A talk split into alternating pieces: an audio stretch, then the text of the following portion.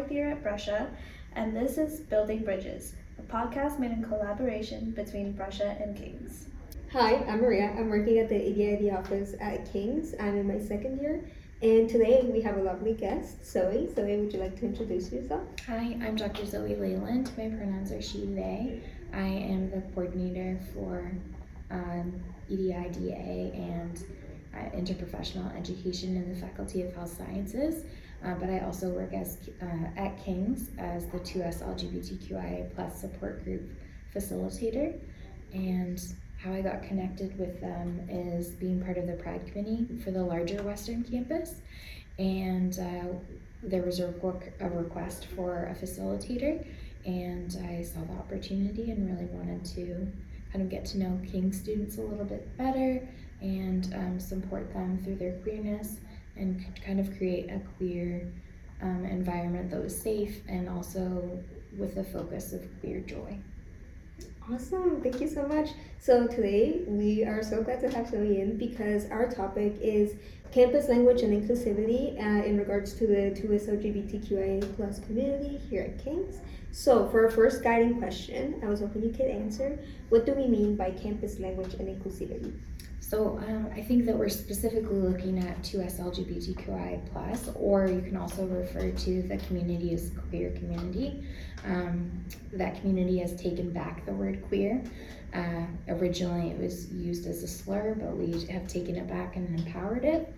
Um, so really what it means to be inclusive is acknowledging um, that queer people exist in all spaces, and in making um, inclusive language, I think it's really important um, that we consider that people have social identities that may be invisible.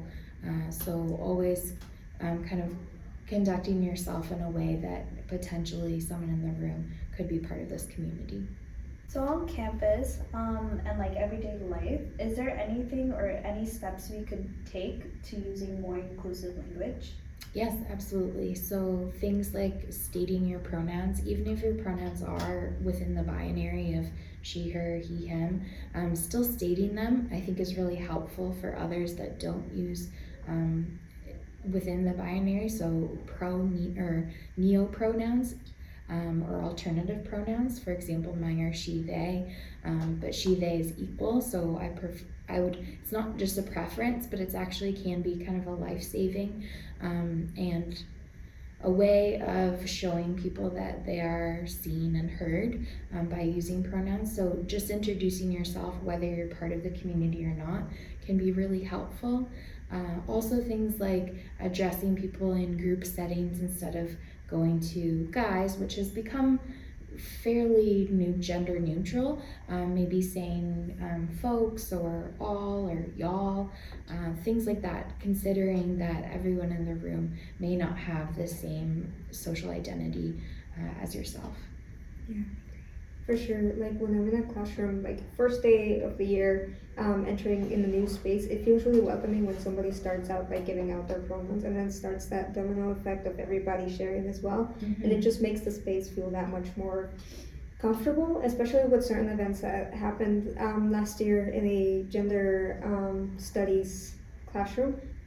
It feels a lot better when somebody lets you know, hey, this is mm-hmm. welcoming, this is, we're making a space here for everybody and you're safe here. So right. I feel like, yeah, saying your pronouns is such a simple step, but it works so well. It really does. And yes. It's not just about like creating a safe space, because we can't always ensure safety, but it's also creating a brave space where you can come mm-hmm. and be yourself, and then taking it a step further and creating an accountable space. Mm-hmm. Um, so there's this really wonderful article from medium dot com that talks about how what we want to work towards is an accountable space, so that everyone feels that they can call things out. So if someone uses language that they're not comfortable with, everyone in the room is accountable for that language, and you kind of unpack it in a safe, um, respectful way.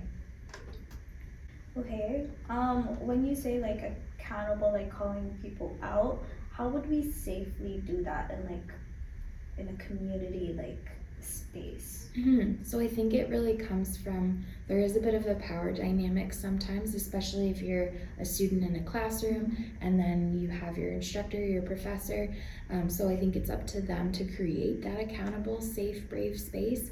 Uh, so if they're working towards that, um, then hopefully then you feel more safe and confident in, in sharing something that may feel uncomfortable for you. But then there's also so many resources on campus, the Office of E D I D here.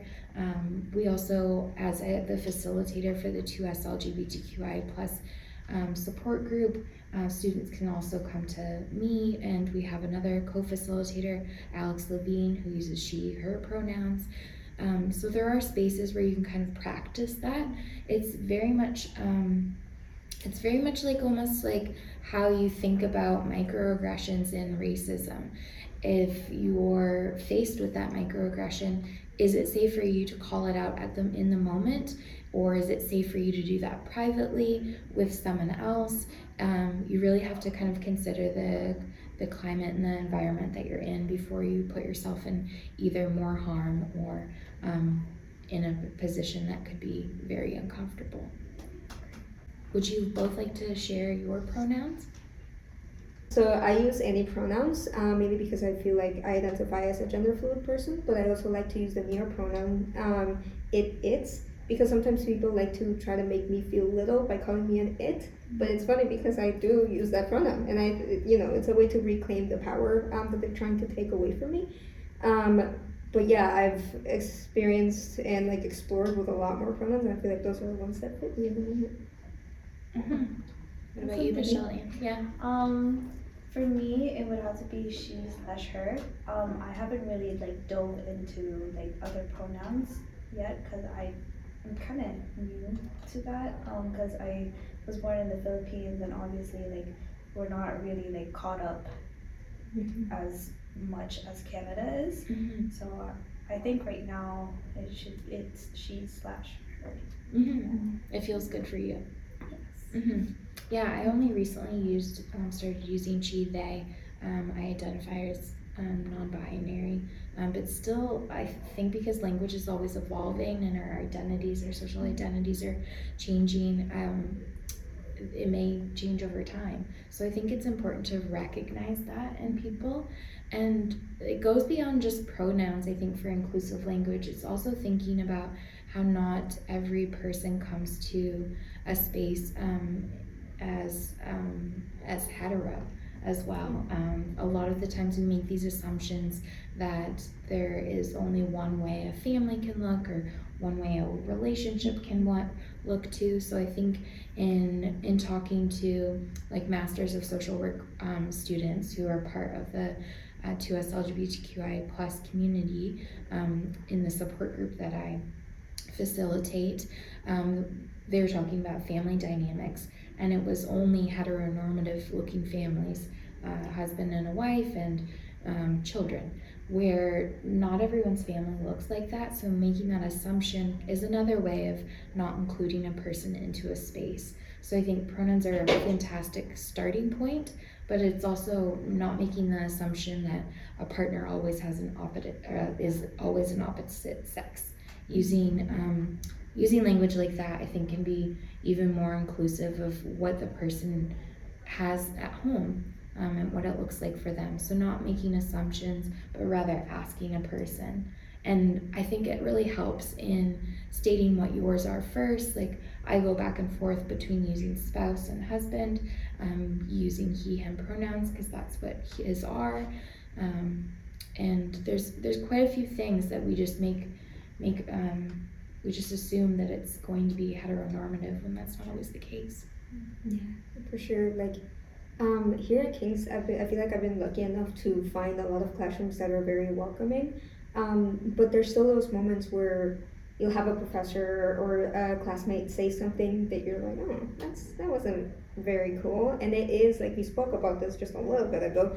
Um, how like it. it can be dangerous to like approach these topics, but if you're a person that is privileged enough in these societies where heteronormative, like Western white people are more advantaged than others for X Y Z reasons, it is a bit safer to approach the topic and be able to talk about it and be able to talk, like, and try to deconstruct all of these ideas that other people have from, like, the same stand that they're at, that you've placed at, because if a person who's, for example, like, brown and, like, has all these other features tries to, it's more likely that they'll endanger themselves and end up in a bad situation, which is obviously not good for anybody. Mm-hmm. And so, like, having these conversations is so important for people to, you know, watch themselves before they communicate something that might affect somebody else in the classroom, because that can also, like, I know for a fact that I've left a class because I didn't feel comfortable with the professor and how the professor communicated certain things.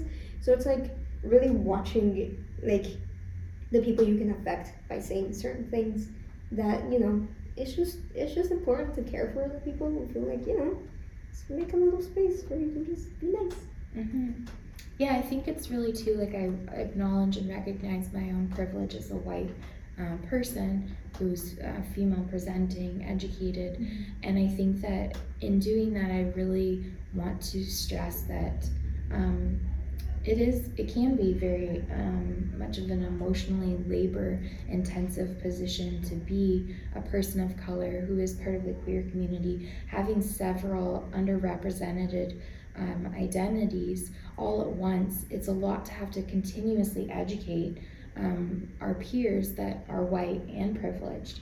So in my role and in both roles, working at Western and at King's, I really try to take off that emotional labor that a lot of students of color or that are queer or have invisible social identities um, and faculty and um, staff as well um, to, to take that on, because I'm trying to use my power and my privilege for good, mm-hmm. uh, because I have so much, but I also um, I want to be, I want to work towards allyship. Mm-hmm. And in doing that, it's acknowledging, taking feedback, um, holding space for constructive conversations, because I can't possibly know everything. I can't have the same lived experience as everyone else. So I think it's really important to kind of consider that um, as the majority of our professors we're seeing are white, cis people. Um, so I think it's really up to them to take that responsibility and ownership.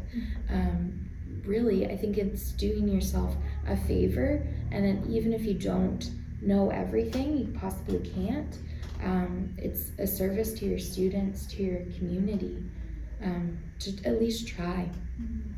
Yeah, so speaking of that, what are some steps that allies can take to make a space feel a little bit more welcoming? Mm-hmm. I think practicing saying pronouns, like if you're using, if you're going into a space, instead of assuming that someone's pronouns are within the binary, mm-hmm. um, start using they, them. Even when you're out in public um, and you see a person, ad- address them in a different way by, instead of racializing them or or assuming their gender or their sexual identity, um, maybe say, oh, that person um, over there with the blue shirt, um, they are doing so-and-so instead. Mm-hmm. Like something as simple as that, um, just practicing in every day at home can be really helpful. Um, start trying to practice when you're When you're preparing for a lecture or something, think about, and instead of addressing people with, hey guys, hey folks, hey y'all, mm-hmm. whatever it may be, mm-hmm. um, because that can be quite triggering to someone that doesn't identify that way. Mm-hmm. Um, so those are just kind of small things I think that would be helpful. Mm-hmm. That's yeah, that's awesome. I know I like to use peeps mm-hmm. for people, and it gets mm-hmm. people to smile, and it's just little things like that. You know? Yeah, it can. You can make it your own, make it fun, yeah. um, and and it doesn't have to. It doesn't have to be a big political statement. Um, people are so afraid of doing that. It really just is a way to create a safer space for everyone. Yeah, yeah, for sure. I refer to my kids at the Y M C A as boo-boo, because they're just so cute and they're just so small and it's like, ooh, boo-boo. Yeah. You've mentioned the pronouns they, them a lot during this like little talk. What does it actually like mean for some people? Mm-hmm.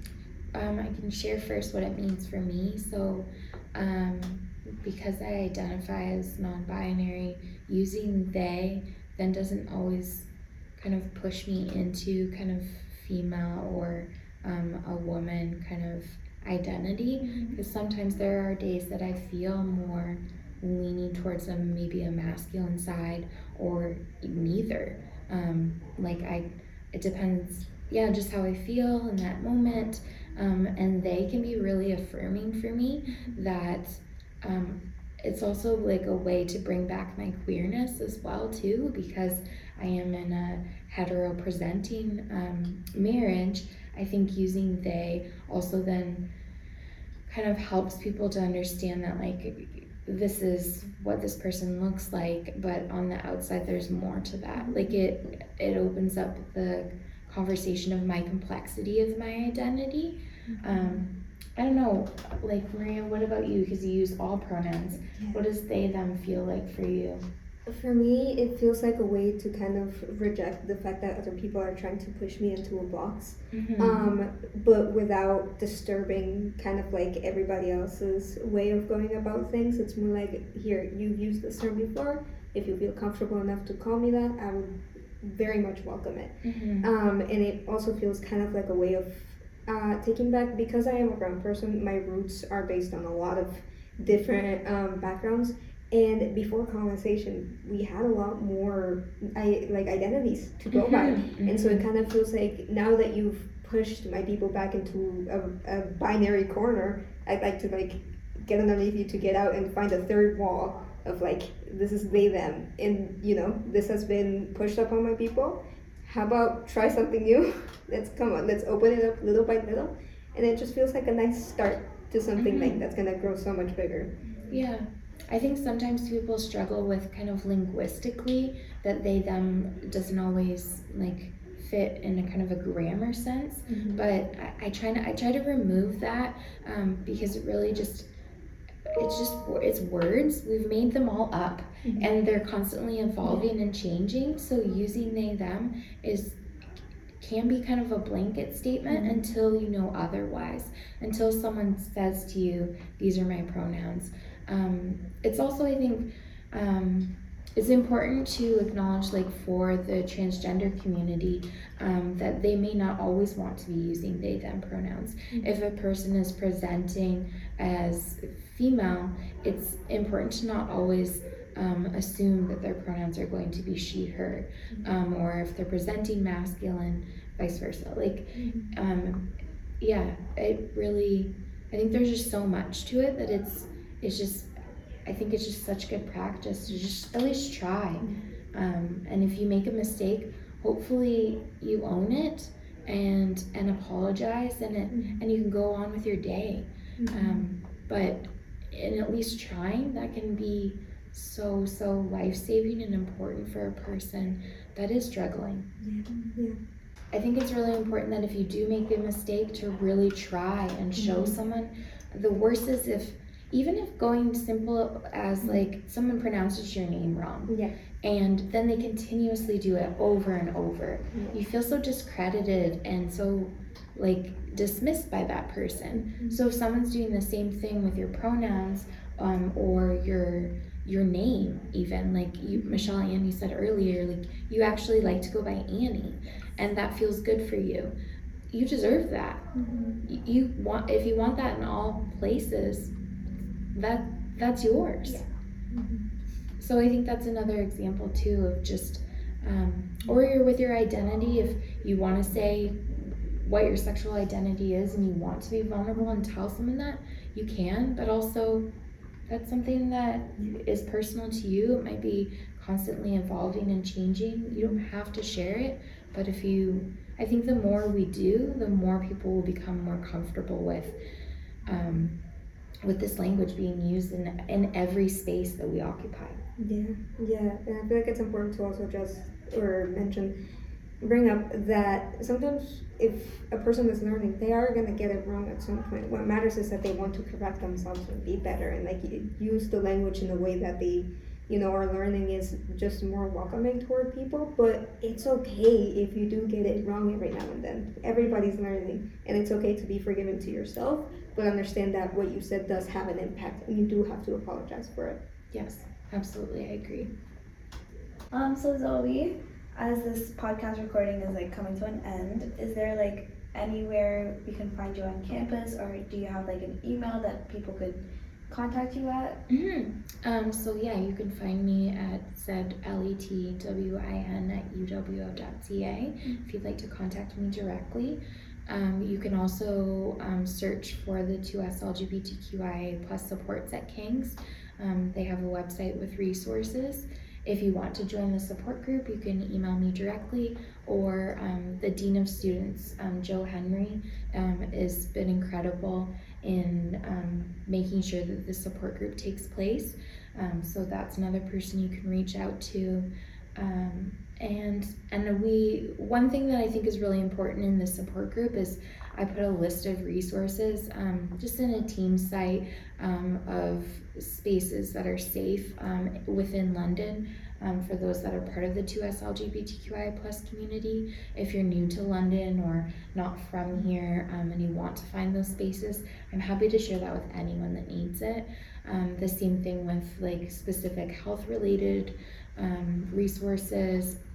And because I'm an employee of Western, I'm also tapped into the resources there too. So um, that's really my love language is mm-hmm. is support, resource sharing. Um, so at any point, if I can help someone out with that, I really, I do it from a place of, I really wish I had that for myself um, and my younger self. So it's a way to kind of heal my inner child in a way, but also just brings me a lot of joy to share that with others. That's really nice. It's really nice to know that there's somebody who's there and willing to help younger generations now.